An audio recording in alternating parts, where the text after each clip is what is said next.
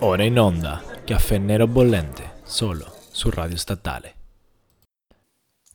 Jack, ma siamo puntualissimi oggi. Eh, io sono sempre puntuale. Eh vabbè, ma sempre che devi puntualizzare, dai, dammela una gioia almeno oggi, per Hai favore. ragione, siamo arrivati puntuali. Assecondami, assecondami. Ma Ciao te- ragazzi, ciao, Oh. come va? Oh, Ale. Ascol- ascoltate, ho appena visto i due storici qua intorno. Li chiamiamo? Cosa Cucina, sono fumarsi un sigaro? Sì, puzza da fumo, quindi secondo me c'è... Ho visto, mi sembra di aver visto, a Domenico e Raffaele. Eccoci, ci siamo. Eccolo. anche- Buonasera, ragazzi. Anche noi. Ciao Dome, ciao A- Raffaele. avete avete Ciao. visto cosa, cosa Ciao, vi ho ragazzi. portato nuovamente? Eh, non vedevamo l'ora. È il nostro, il nostro amaro lucano preferito, che col caffè è la morte sua, non a caso. Il nostro Raffaele Ambrosio, interista poi... incallito. Che poi giusto che era qua in giro perché settimane agitate non solo in Italia, anche nel mondo, e visto dove abbiamo finito la, la puntata con, con Raffaele, ci stava a- averti qua di nuovo, Raff. Sì, infatti, effettivamente per tutto quello che sta accadendo ultimamente il tema si collega, insomma, gli argomenti si intrecciano e diventa sempre più interessante riflettere su determinati argomenti. Assolutamente. Anche perché eh, noi ci siamo lasciati con eh, Raffaele parlando di democrazie particolari come quella cinese, però non è che le democrazie liberali se la passino meglio, cioè in questi primi giorni del 2021 eh, la democrazia statunitense, ma anche quella italiana, stanno facendo delle figure un po' barbine come Per essere potrebbe- gentili. Per essere gentili. Figure di merda se invece non lo vogliono Esatto. essere, ecco. Eh, In America c'è stato l'assalto, avete visto, dei Village People al Eh, Capitolio. l'ho visto cioè- bene, l'ho visto Sì, bene. sì, sì. Era un giorno Perché- particolare. A- al di là, al di là de assalto al Campidoglio o festeggi dal compleanno di Jack, non so qual è stato il vero Ma motivo, e- ma era- la, la stampa eh, assicura che erano Eh. i sostenitori di Trump. Io penso che erano... non- eh, non fosse stato per l'assalto a Campidoglio, a CNN avrebbe passato il mio compleanno. Guarda, Ale, io... Nuova se non tradizione. sbaglio- se non sbaglio, Ale, io ho visto qualche Orlandina furiosa all'assalto a Campidoglio. C'era la, la- la tizia 64enne in latex, che secondo me era un'Orlandina furiosa, ma Mhm. si è trovata lì di passaggio e eh, ha preferito Sì, fare ho, l'assalto ho a visto la- le foto ecco. dell'Instagram delle Orlandine Furiose eh, seduti alla scrivania di Trump. Eh, poi è stata Eh. cacciata ovviamente perché adesso va di moda nei social bannare eh, a, tutti- Sì. a tutti quanti. Quindi è stato che- con la scusa. Però tornando al fatto assalto al Campidoglio e collegando con quello che dicevamo della Cina, eh, si può vedere ch- chiaramente la, la differenza de, delle- de stile delle democrazie e il coinvol- coinvolgimento della popolazione, no? Eh, questo qua, altro che una manifestazione, penso tu da me avevi detto qualcosa quando ci siamo visti in settimana. Eh, a che- fino a che punto la- eh, il sistema democratico coinvolge anche potenza alle persone a partecipare nella, nella vita civile e fino a che punto il, il sistema sballa per un eccesso di, di voglia per essere buoni?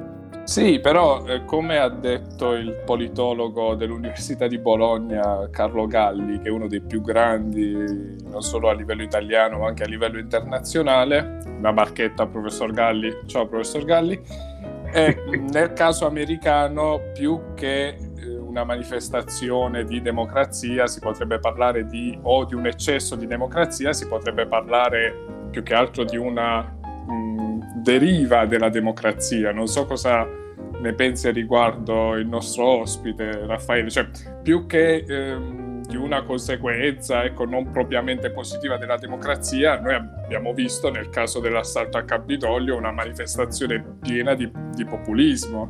Non so, Raffaele, tu cosa ne, ne pensi riguardo di questa presa della Bastiglia in salsa americana che, che si è verificata qualche Sì, giorno fa? effettivamente una, si è presa una deriva in quella che è stato poi l'assalto dei tarampiani al Campidoglio. C'è da dire però può essere anche compresa, insomma, il, il, compreso l'evento se lo contestualizziamo all'interno di, di, quella che, di, quella che, è la situazione che stiamo vivendo, quindi di una pandemia globale che ha visto eh, al suo interno anche le stesse, le stesse elezioni americane, tra l'altro che non contrapponevano due personaggi diciamo, moderati, con idee diverse, quindi un repubblicano moderato, un liberale e un democratico moderato, ma contrapponevano due, fidu- due, figure che non se ne sono mandate a dire per niente. Cioè, sono stati, si sono dichiarati una guerra elettorale e che il loro elettorato eh, si è identificato con queste due personalità. Tant'è vero che se noi osserviamo l'elettorato di Trump, rappresenta appieno il, il personaggio Trump nell'etica, nella morale, nel, nel comportamento, nella condotta eh, nel nel, nel, nelle proposte. E quindi eh, c'è un pericolo. Questa è la domanda che dovremmo porci. C'è un pericolo per la democrazia? Secondo me no. Secondo me è tutto contestualizzato e circoscritto al periodo di tensione vivendo. Poi, oh, domani mattina è capace che ci svegliamo e c'è un colpo di Stato, eh. però secondo me no, non è così. Sì, hai, hai, sì. Fatto, hai, hai fatto, un, un, punto molto interessante, tipo eh, c'è stato un cocktail che la democrazia in un contesto, cioè questi due personaggi in questo momento di pandemia sono riusciti a, a, fare un cocktail esplosivo perché per gli statunitensi eh, le istituzioni, i simboli, la bandiera, eh, l'inno nazionale, eh, i colori, le elezioni, il Campidoglio sono tutte istituzioni super rispettati quindi in, un, in, un, in, una situazione del genere, con due personaggi del genere, la democrazia è andata ai limiti, perché non è stato un colpo di Stato, non è andato oltre, però secondo me è arrivato al limite. Beh, quando Quindi... inneggi all'impiccagione dei, dei politici direi che il limite si supera. Sì, come è successo perché Steve Bannon aveva detto che bisognava ritornare all'Inghilterra dei Tudor mozzare la testa a Anthony Fauci e al responsabile dell'FBI colpevoli di uno di dire la verità, l'altro di essere troppo moderato con i democratici a suo avviso e di mettere tali teste mozzate eh, davanti alla Casa Bianca, no? sul cancello della Casa Bianca. Quindi effettivamente si è superato già il limite della democrazia, come dicevi tu Jack, eh, giustamente. Quindi... Sì, a, a, me anche viene da dire che particolarmente eh, negli Stati Uniti, che vedo in questo cosa anche un paragone con l'Argentina, c'è un fanatismo che per dire in Italia io non lo vedo. Nel senso, c'è un fanatismo col partito, c'è un fanatismo con la democrazia come idea, quindi il fanatismo porta a fare delle cose eccessive. Eh, quindi è un coinvolgimento che è positivo della popolazione perché ha fatto una protesta che non, è, non era a favore di un ipotetico fraude, però comunque c'è un fanatismo dietro perché un tizio che si mette tutta la, la maglietta con i colori, il cappellino con eh, non so, la, la confederazione. Ho, ho visto I, i addirittura... Esatto, ho visto addirittura che c'era un, un imprenditore miliardario del Texas che ha preso un jet privato per andare apposta a questa manifestazione era torso nudo. Eh, quindi è, è, simbolo, ma queste cose secondo me succedono in, in paesi dove la politica è anche...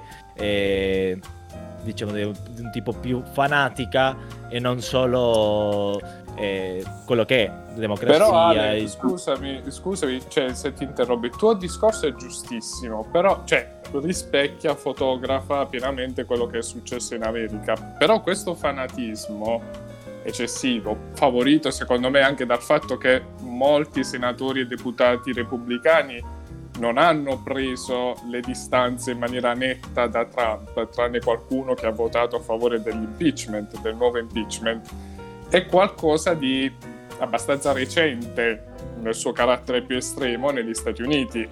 Punto, cioè, mi ricorda più che altro una realtà, non voglio offendere nessuno, un po' sudamericana, al punto tale che eh, l'ambasciata del Venezuela in America eh, ha mandato un'email, se non sbaglio, a Trump, alla presidenza di Trump, dicendo che erano preoccupati per la democrazia negli Stati Uniti, cioè un po' quei messaggi che in genere l'America manda ai popoli sudamericani per legittimare il proprio intervento. Cioè, Eh, fa però- un po' ridere probabilmente- come cosa. ecco. Probabilmente il messaggio diceva anche che in queste situazioni bisogna sparare ai cittadini. Esatto. Per questo erano preoccupati. Quindi... Ah, Beh, Sì, è sì, sì. Ma per quanto riguarda quel, quel fanatismo di cui parlavate, a proposito, avete letto della strategia difensiva di, di- di quegli, dei fanatici che appunto hanno catturato, che adesso stanno facendo il processo? Gli Non ho avvocati, visto niente. gli avvocati, come strategia appunto di difesa, eh, hanno detto il mio, il mio eh, cliente... Assistito. Esatto, ha eh, fatto solamente quello che il presidente gli ha detto di fare. Eh sì, E questa è la obiettivamente. strategia che stanno utilizzando, appunto. E che non gli puoi dire niente, perché eh, se quelli che sono entrati semplicemente per far casino hanno solamente fatto quello che il presidente ha detto, cioè andare al Campidoglio a far casino. Quindi, Ma poi su questo c'è stata, c'è stata anche un'enorme discussione sul fatto che appunto molti si chiedevano come sia stato possibile che molte persone abbiano avuto la possibilità di accedere al Campidoglio, se fosse stata invece una manifestazione eh, appunto di, di- non so, riguardante il razzismo o altro, eh, vediamo delle proteste completamente diverse. Ed effettivamente questa cosa non si può Sì, negare. cioè. infatti ci, ci sono due foto. ma uno è l'argomento di è stata spontanea o è stata organizzata. E la, e la seconda cosa, la- le foto della polizia eh, nei Black Lives Matter, che era praticamente tutte le forze dell'ordine insieme, messi armati per la guerra. Invece qua c'erano tre poliziotti eh, a- a- anche molto rilassati. Quindi che aprivano il- le transenne, cioè il video dei facevano anche dei selfie. li invitano, esatto. No, ma la, la- la cosa peggiore, la cosa peggiore è stata anche la giustificazione di alcuni poliziotti dicendo noi abbiamo visto questa marea di persone che si avvicinava al Campidoglio, però non pensavamo eh, che arrivassero a tanto o che addirittura, eh, ripeto le parole dette da questo poliziotto, che avessero voglia di azioni brutali. Eh no, Cioè, stavano lì così a fare un po' Por- festicciola. Porca, porca Va di bene. una miseria, vedi sta gente qui, ripeto, sembrava un... Eh, ma Dome, sai, co- sai cos'è il sembrava un, problema? un- un raduno di fans dei Village People, che due domande te le poni, no? Credo, Sai qual è il problema? minimo. Che la polizia quando è in orario di lavoro no- non è permessa di avere il cellulare in mano, quindi non, ave- non stavano leggendo Twitter quello che stava scrivendo il presidente, quindi Sì, non ma erano non in è- grado di ma- capire. Sì, Ale, però non era un reparto di poliziotti ciechi, cioè che si affidavano ai cani per muoversi, santa miseria, cioè tu li vedi questi, eh, il tizio vestito da sciamano, Ma quello con solo, le Dome, non borchie, solo, cioè, no. c'erano delle armi, imbracciavano Eh, delle certo. armi, eh, delle armi Anche- automatiche. anzi. Esattamente, Vabbè, esattamente. due cose importanti. Armi automatiche, niente di strano negli Stati Uniti. Seconda cosa, una, una un marea di... problema, è un serio problema, però sarà Una- un altro argomento. una marea di gente di bianca eh, con armi in mano. Niente è- di è- nuovo, dici. Niente di nuovo. Quindi... Però poi c'è la- l'altra faccia della, della moneta, come si dice da me, che hai eh, in Italia eh, forse il caso contrario, dove eh, ci sono de- degli eventi politici, ma le piazze o Palazzo Chigi, per fare il paragone, non, non- non ci sono que- nessun tipo di manifestazione praticamente, o no veramente eh, importanti. Ma perché, perché noi in Italia stiamo ancora subendo le conseguenze dei cenoni di Natale, cioè siamo ancora pieni, non possiamo muoverci con una certa rapidità. Quindi Renzi è stato, è stato furbo, ha detto ancora sono tutti pieni da- dal cenone di Natale, è il momento di far cadere il governo. Ma io sulla furbizia di Renzi, dopo che l'ho visto da Maria De Filippi ad amici con il giubbotto di pelle, dubito, però può darsi pure che abbia avuto questo Lampo di genio. lampo di genio, va, diciamo così. Ma eh, dubito, però, ma, beneficio del dubbio lasciamolo. Raff, ma oddio, ho detto questo Raff molto American style. Ma a proposito di- delle differenze tra crisi americana e crisi italiana, Sì, qual è il tuo punto di vista? Cioè, a, a tuo avviso è come secondo alcuni, eh, tanto fumo e niente arrosto, oppure c'è una motivazione di fondo valida da parte di Renzi? Fermo restando che Renzi probabilmente non sta, non sta simpatico neanche ai suoi genitori ormai, però al netto di questo, ecco, qual è la... Tu ti schieri per il tutto fumo e niente arrosto, oppure tolta l'antipatia di Renzi, qualcosina di vero, di giusto in questa crisi che ha aperto c'è? Sai che cos'è, Domenico? Che a volte basta solo il fumo e nemmeno l'arrosto. Ti spiego perché. Perché Renzi è vero, sta antipatico anche ai suoi genitori, però è una persona molto intelligente, molto furba e soprattutto è un grandissimo politico, almeno sul piano della strategia. E ti dirò anche perché. Andare adesso, al go- facciamo conto che cade il governo, dovesse mai cadere il governo, che è comunque una delle, diciamo, delle degli scenari possibili Esatto, e dovesse andare al governo, quindi tramite elezioni, una, eh, la, la, maggioranza di centrodestra insieme a eh, minoranze o partiti minori, Renzi lascerebbe attraverso questa mossa nelle mani del centrodestra un paese in piena pandemia che deve scegliere le migliori politiche, le migliori riforme per far sì che, che l'Italia insieme con l'Europa esca da questa crisi e lascerebbe la patata bollente in mano al partito che per 5 anni, 6 anni si è eh, sempre eh, mostrato agli occhi del popolo e agli occhi dell'opinione pubblica come il partito della rivoluzione conservatrice, il partito del cambiamento, il partito della rottamazione, che poi sono parole che stesso lui ha utilizzato quando andò al governo. Quindi sì. la cosa che dico è che lui secondo me è molto abile e questo fa capire come in realtà la democrazia sia anche una, o meglio, sia anche, sia una bellissima cosa, il fatto anche che dall'altra parte dall'altro lato della medaglia che un partito con una piccolissima tirandosi fuori riesce a far collare una maggioranza e questa può essere sia una cosa positiva perché permette anche a una minoranza di potersi esprimere, però dall'altra parte crea una contraddizione, cioè la contraddizione del fatto che non c'è mai una stabilità e l'Italia lo vive più degli Stati Uniti, sono molti più anni che l'Italia all'interno di questo percorso. Gli Stati Uniti da questo punto di vista sono dei giovanotti, quindi eh, la, la, la vedo un po' così, non so cosa, cosa ne pensate voi.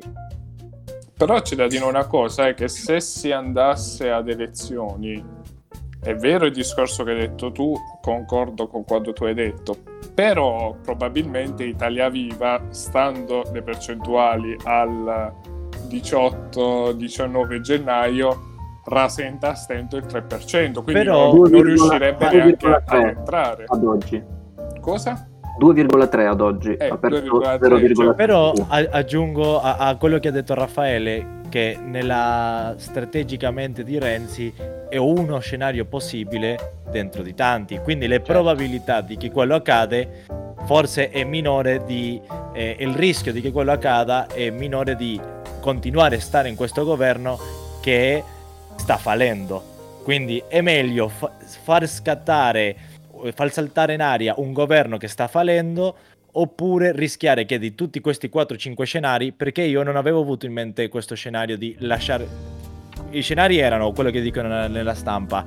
Eh, Conte 3 con diversi movimenti all'interno del, della maggioranza. I nuova responsabili, maggioranza... con i, respons- sì. i costruttori europei.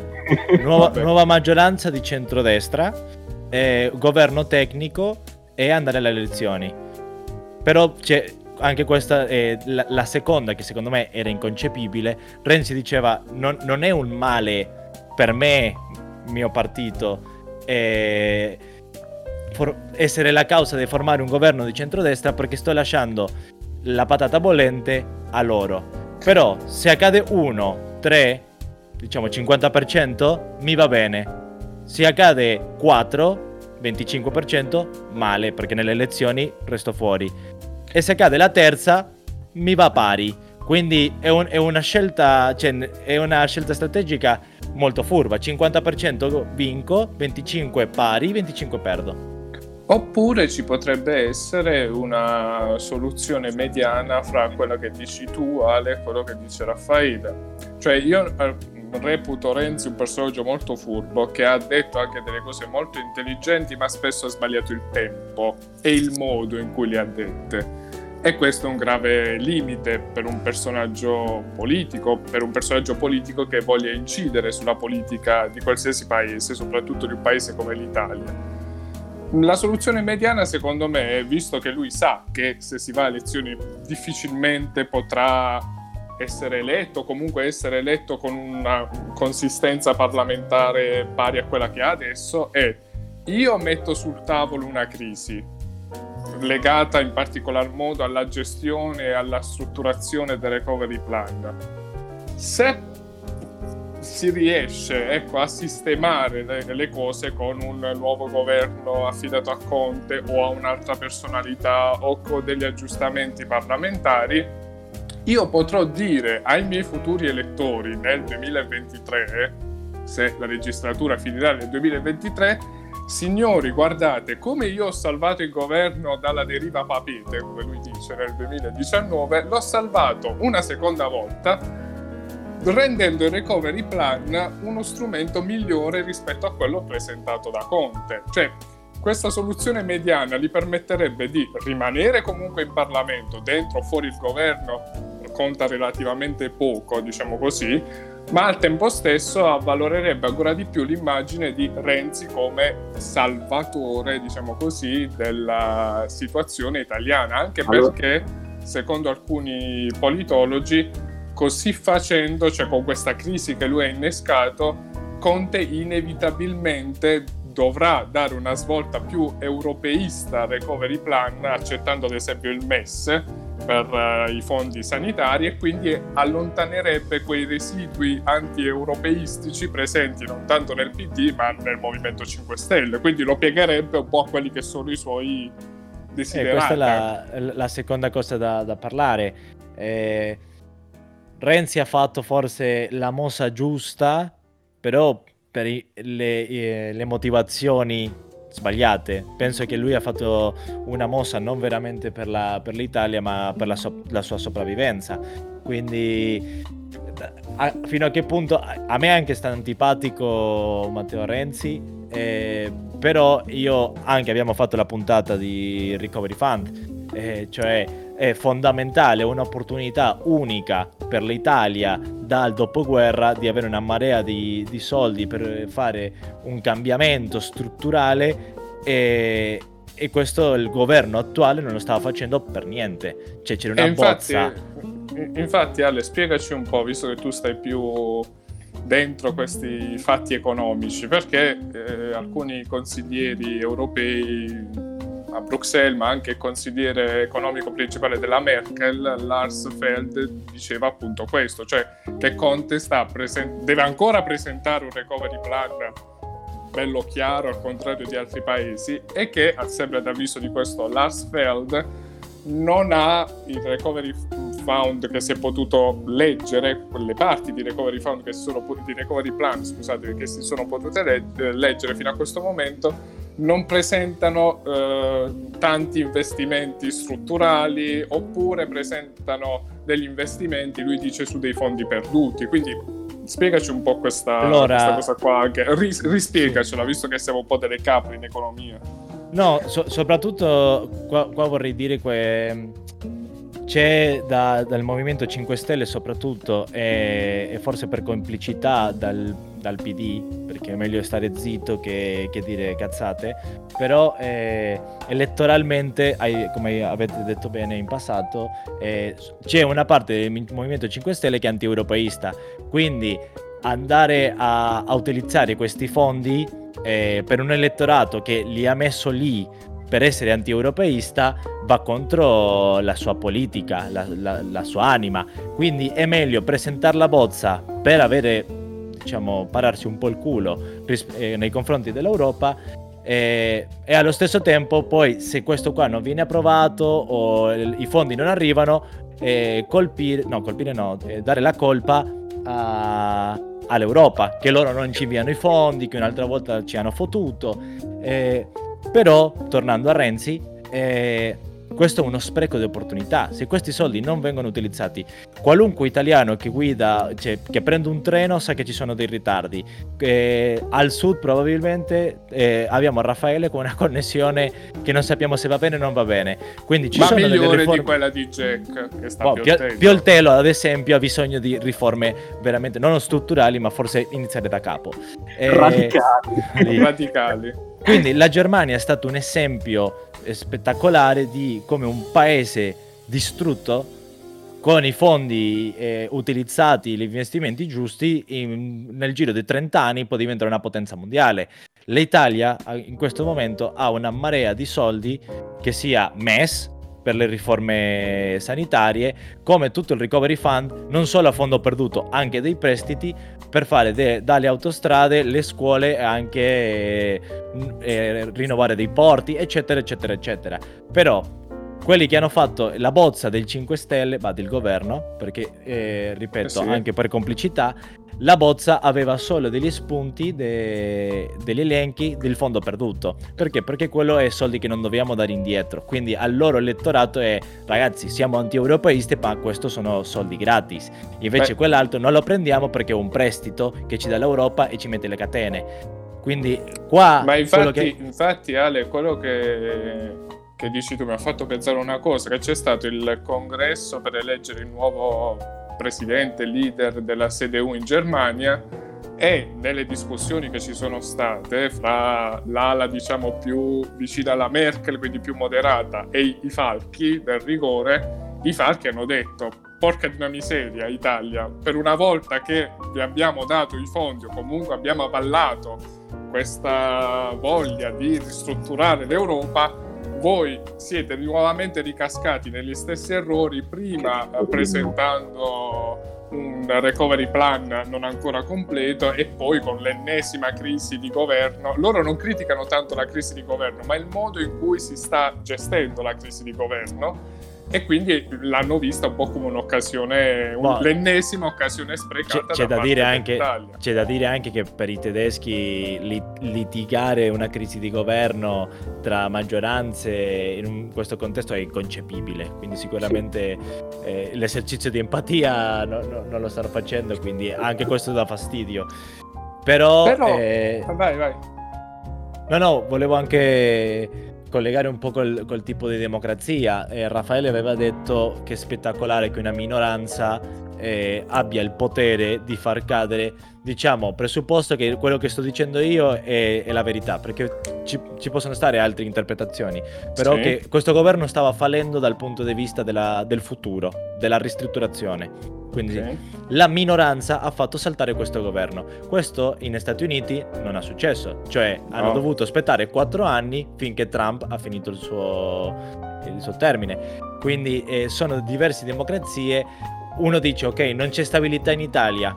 Ok, questo è parte del trade-off, non c'è stabilità perché abbiamo una media di un governo all'anno praticamente, mentre negli Stati Uniti c'è stabilità. Ok, però quando hai un governo di, del corte Trump devi aspettare 4 anni. Invece qua in Italia quando hai un governo che sta fallendo, la minoranza lo fa saltare.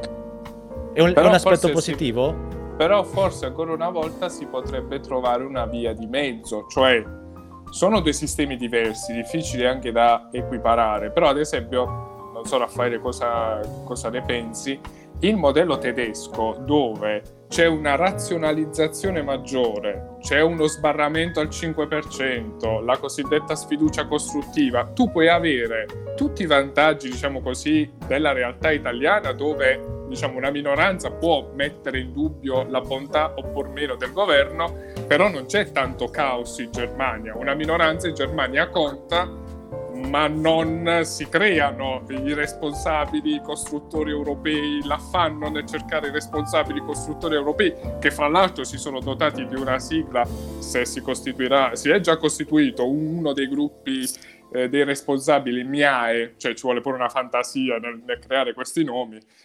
Però secondo me, non so cosa ne pensi Raffaele, però il, il modello tedesco, non voglio fare eh, la marchetta ad Angela Merkel, comunque ciao Angela, eh, rende meglio mm, rispetto alla realtà italiana, cioè più razionale, ha posto alcune regole, sì rappresentatività, però non è che deve essere una caciara ogni volta.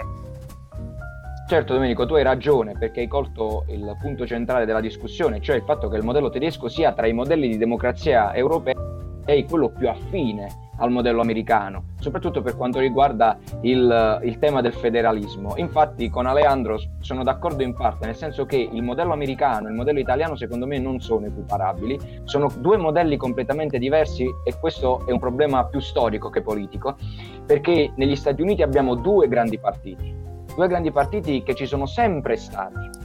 Certo, ci sono, eh, per esempio, facciamo riferimento al Partito Socialista Americano, al Partito Comunista Americano, che però già negli anni 70 prendeva lo 0,7, lo 0,8, cioè partiti che davvero non, erano, non si possono neanche definire di minoranza. In Italia invece abbiamo avuto una stragrande maggioranza di partiti che abbracciavano una stragrande maggioranza di ideologie e di idee e soprattutto l'Italia, non bisogna ricordarlo e questo converrai con me Domenico, c'è stata Tangentopoli e il crollo del sistema dei partiti che si configuravano con un determinato simbolismo, una determinata ideologia, un determinato elettorato è scomparso. Oggi noi abbiamo una frammentazione totale dei consensi che si affaccia da un lato sui populismi che comunque sono contrastanti, Movimento 5 Stelle e Lega un giorno stanno insieme, il giorno dopo si scornano il PD, che dovrebbe essere la sinistra liberale, si scorna con la destra liberale di Berlusconi che crolla ma comunque si mantiene sul 10-11%. Quindi noi abbiamo una marea di, eh, di partiti che non si rifanno più a eh,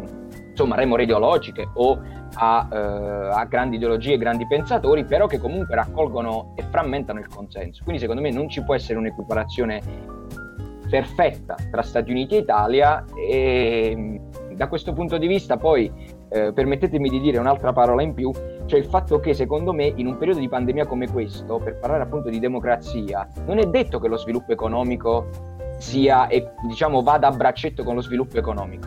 E la Cina lo dimostra, perché la Cina avanza nello sviluppo economico, investe tanti soldi, eh, va all'estero, ha fatto il nuovo piano quinquennale che dovrebbe essere un, un, lancio totale dell'economia cinese dopo la pandemia, però comunque il suo sviluppo democratico è rimasto indietro di 50 anni rispetto ai paesi europei. Quindi secondo me anche su questo è interessante riflettere. A proposito però di, di, Cina, di mondo comunista, questa è una domanda che da alcuni giorni mi porto dietro e voglio fare a Claudia. Un vecchio comunista come Massimo D'Alema, a proposito di questa crisi di governo, non ti spaventare, Massimo D'Alema um, una volta mangiava i bambini, Claudia adesso non ne mangia più. Ho sentito qualcosa a riguardo. Ha, ha, detto, ha detto testualmente Renzi, eh, cioè la crisi di governo a suo avviso è sbagliata perché Renzi, il personaggio più impopolare, vuole abbattere Conte che è il personaggio più popolare. E qualcuno nel mondo della sociologia gli ha fatto notare è importante l'aspetto della popolarità di un politico, però non è detto che un politico popolare sia necessariamente un buon politico Hitler è stato popolarissimo, Stalin è stato popolarissimo, ma non sono stati mm, sempre, o comunque nel caso di Hitler a mio avviso, non sono mai stati dei personaggi forieri di eh, idee politiche positive. Ecco, il tema della popolarità, secondo te, mm, in questo, no, in questo frangente di crisi, come lo possiamo mm, declinare, se... come lo possiamo ma secondo me è sempre relativo quando si tratta di queste cose e dico questo semplicemente per un motivo, eh, perché comunque la popolarità nasce sempre un po' da come i mass media e chi detiene anche il potere per plasmare la popolazione, i cittadini, eh, in qualche modo, cioè appunto il consenso di Hitler, come ben sappiamo, appunto non è che sia nato dall'oggi al domani, ha, eh, è stato un gran lavoro che è stato fatto. Mh, vidi un po' di tempo fa un documentario a tal proposito che nel, nel, guardarlo, devo essere sincera, io pensai, oh mio Dio, io se fossi nata o fossi stata un adolescente in quel periodo, molto probabilmente avrei, ehm, avrei votato a favore, perché guardando quel documentario si riusciva a ved- veramente a vedere che genere di lavoro fosse stato fatto eh, nei confronti della popolazione per acquistare e avere un consenso passivo, cioè e, e totalmente non critico. Quindi mh, mm, lo, diceva, lo diceva, scusami Claudia, anche Mosse, uno storico, uno dei più grandi storici sul nazismo ebreo, che lui, nonostante fosse un ebreo nella Germania nazista, quando vedeva le parate dei nazisti si sentiva trascinato dal carisma eh, di Hitler e di, dei suoi uomini e al, col senno di poi, ragionato col senno di poi, diceva da una parte mi sentivo in colpa perché io gridavo gli slogan contro gli ebrei pur essendo ebreo solo perché ero trascinato dalla folla, esatto. ero trascinato dal carisma di, di, Hitler. Quindi quello che dici tu è giustissimo. È... Sì, sì, no, esatto. Beh, forse secondo me più che di mh, popolarità dovremmo iniziare a parlare di elaborato mh, nei confronti della mm. politica. Cioè, io personalmente come cittadina sono alquanto stanca del fatto che la politica sia diventato il grande fratello 2.0. Cioè, non, sono lavori che secondo me, cioè, ogni campo è giusto che faccia il proprio lavoro, ognuno si assuma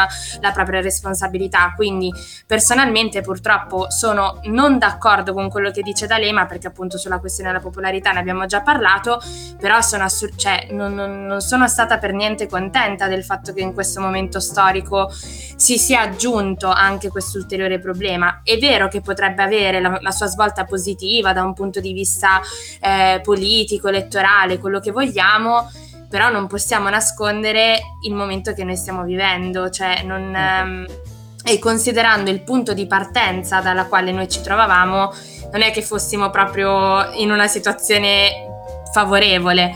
Quindi di conseguenza aggiungere anche una crisi di governo io l'ho trovato veramente fuori luogo, quindi più che mh, stare a pensare se fosse stato giusto o sbagliato, io la domanda che mi sono posta è stata forse era il momento giusto per farlo, cioè io non, non so come mai, però io spero che fuori ci siano altre, altri cittadini che concordino con questa cosa, cioè siano d'accordo con questa cosa qua, perché personalmente io mi sento alquanto non so, non, non, non, vedo una gestione della situazione da parte dei politici yeah. come, come, è giusto che sia, perché... Sì. Mi, aggancio, mi, aggancio, a te, Claudia, mi aggancio a te a quello che hai detto riguardo la popolarità diciamo, è, è importante la popolarità? Sì, certo, uno strumento per eh, fare delle politiche. Un politico che è assolutamente impopolare non riesce a fare niente perché viene fermato dalla popolazione in ogni passo. La seconda cosa è che, allora, se questa crisi di governo è stata una mossa impopolare e forse non giusta, eh, no, scusa, una, una mossa impopolare, però giusta, allora è stato un politico e questo è a modo di esercizio, no, no, no, non di parere personale, però allora è okay. stata una, una mossa eh, giustificata, ha, ha, fatto la mossa che doveva fare, anzi, a, anche sapendo, pur sapendo che era sbagliata eh, da okay. un punto di vista di marketing. Sì, sì, sì, no, male, ok, siamo d'accordo su questo, però ragazzi, secondo me c'è sempre un limite alle cose, cioè fossimo in un momento storico completamente diverso, forse l'avrei accettato anche in maniera diversa, ma cioè, non, forse non ci rendiamo conto, però, non lo so. Però forse però... per, per, ehm, diciamo così, tirare un po' le fila, visto che questa chiacchierata ormai sta uh, prendendo il viale del tramonto, va, usando questa immagine un po' poetica. Secondo me, alla fine, la domanda no amletica è come ha detto anche Renzi, oggi sto dicendo troppe cose positive su Renzi. è possibile aprire una crisi di governo durante la pandemia? Questa è l'osservazione di Claudia e anche di altri in questa puntata. Però, come ha detto Renzi, non significa che durante una pandemia la democrazia deve essere messa tra parentesi e quindi, Dove ti prego. Io, e quindi se io partito politico voglio eh, stimolare, diciamo così, il governo per fare un recovery plan migliore, debba invece stare zitto causa pandemia. Cioè, e se l'iniziativa di Renzi, questa la, la, butto lì, poi facciamo un giro proprio per chiudere, e se questa iniziativa di Renzi alla fine avrà un risultato positivo, cioè un recovery plan più europeista, non avrà fatto una cosa positiva e quindi non avrà evitato ulteriore perdita di denaro, di possibilità, come diceva Leandro, e quindi in un certo io per chiudere, io per chiudere qualcosa di positivo. Dico Questa... la tua idea. Io per chiudere, secondo me se finisce così, e spero che sì, ha fatto il bene, però Renzi non lo ha fatto per il bene dei prossimi 50 anni dell'Italia, ma perché era la sua sopravvivenza. Però, quindi, non avrà il mio voto, signore Matteo Renzi, lei non avrà il mio voto nelle prossime elezioni, anche se abbiamo un governo tecnico con Mario Draghi al comando dei fondi europeisti, che per me è il- il- lo scenario sognato. Non lo avrà il mio voto perché so che le, lo- le sue motivazioni erano sbagliate, però a me preoccupava tantissimo questo fatto. I soldi europei e il, il plan Marshall che Italia ha in questo momento per ripartire e il governo attuale, che non ne ho niente contro del governo attuale se fa le cose bene, perché io venendo da un altro paese, quello che fai mi, mi sta, mi sta bene se secondo me è giusto, però la inazione in questo confronto secondo me era, meritava di, di far saltare il governo. Quando è il momento giusto? E la pandemia è partita un anno fa e sicuramente avremo un anno in più, quindi che aspettiamo due anni, il mondo avanza, le- la, la situazione italiana è critica, quindi non ci possiamo permettere di sola- solo per non avere una crisi di governo eh, stare fermi. Quello è il mio parere. Giusto, giusto, concordo. Io sono d'accordissimo con questa posizione. Non, non- non- non so Jack cosa ne pensa, però secondo me... Domenico Alejandro. No, d- dobbiamo dire che per la prima volta ci conquistiamo il sostegno dei tecnocrati, quindi ciao Mario Draghi, se vuoi noi siamo a disposizione, lui è un economista, io uno storico, politologo, c'è anche Raffaele bello sul pezzo, quindi se vuoi... Ecco, lanciamo questo appello in chiusura, salutando eh, Raffaele, promettendoci di fare, visto che siamo stati un po' lunghi e ci scusiamo, un ulteriore incontro di caffè. Una sorta di appendice a quello che diceva Leandro, bisogna invitare a un prossimo incontro il nostro Raffaele per parlare di turbocrazia, perché no, a volte si dice che forse con una democrazia più veloce, secondo alcuni, questi problemi si risolverebbero, però davvero diventa una cosa troppo lunga da trattare in questo momento, in questo frangente. Quindi Eh. resta nei paraggi, Raffaele. Sì, resta dei paraggi perché, ecco, se Certo, Renzi, certo, se Renzi rispondo alle chiamate. Bravo. se, se Renzi o Mario Draghi accolgono, diciamo così, questo messaggio che noi lanciamo, questa, questa idea politica di caffè nero bollente, noi siamo a disposizione. Eh, ragazzi, cosa vi posso dire? Grazie ancora di questo incontro, di questo caffè. Ringraziamo Raffaele che è sempre disponibile Io ringrazio voi. sempre disponibile e faccio un ultimissimo appello salutando pure Ale e Claudia chi vuole no. può, può contattarci aspetta chi vuole può contattarci perché Jack ha avuto il eh, podio dove parla- parlava Nancy Pelosi che è stato tolto durante l'assalto a Campidoglio adesso è finito a Pioltello quindi chi vuole contattarci può farlo tranquillamente si accettano attraverso Jack offerte al riguardo giusto Jack? Esattamente, si accettano anche webcam nuove. come anche offerte. webcam nuove. Eh, Cafesitos è stato un piacere. Grazie a tutti. Hasta Ciao luego. ragazzi. Alla Ciao prossima. A tutti ragazzi. Grazie Ciao tutti. Rafa.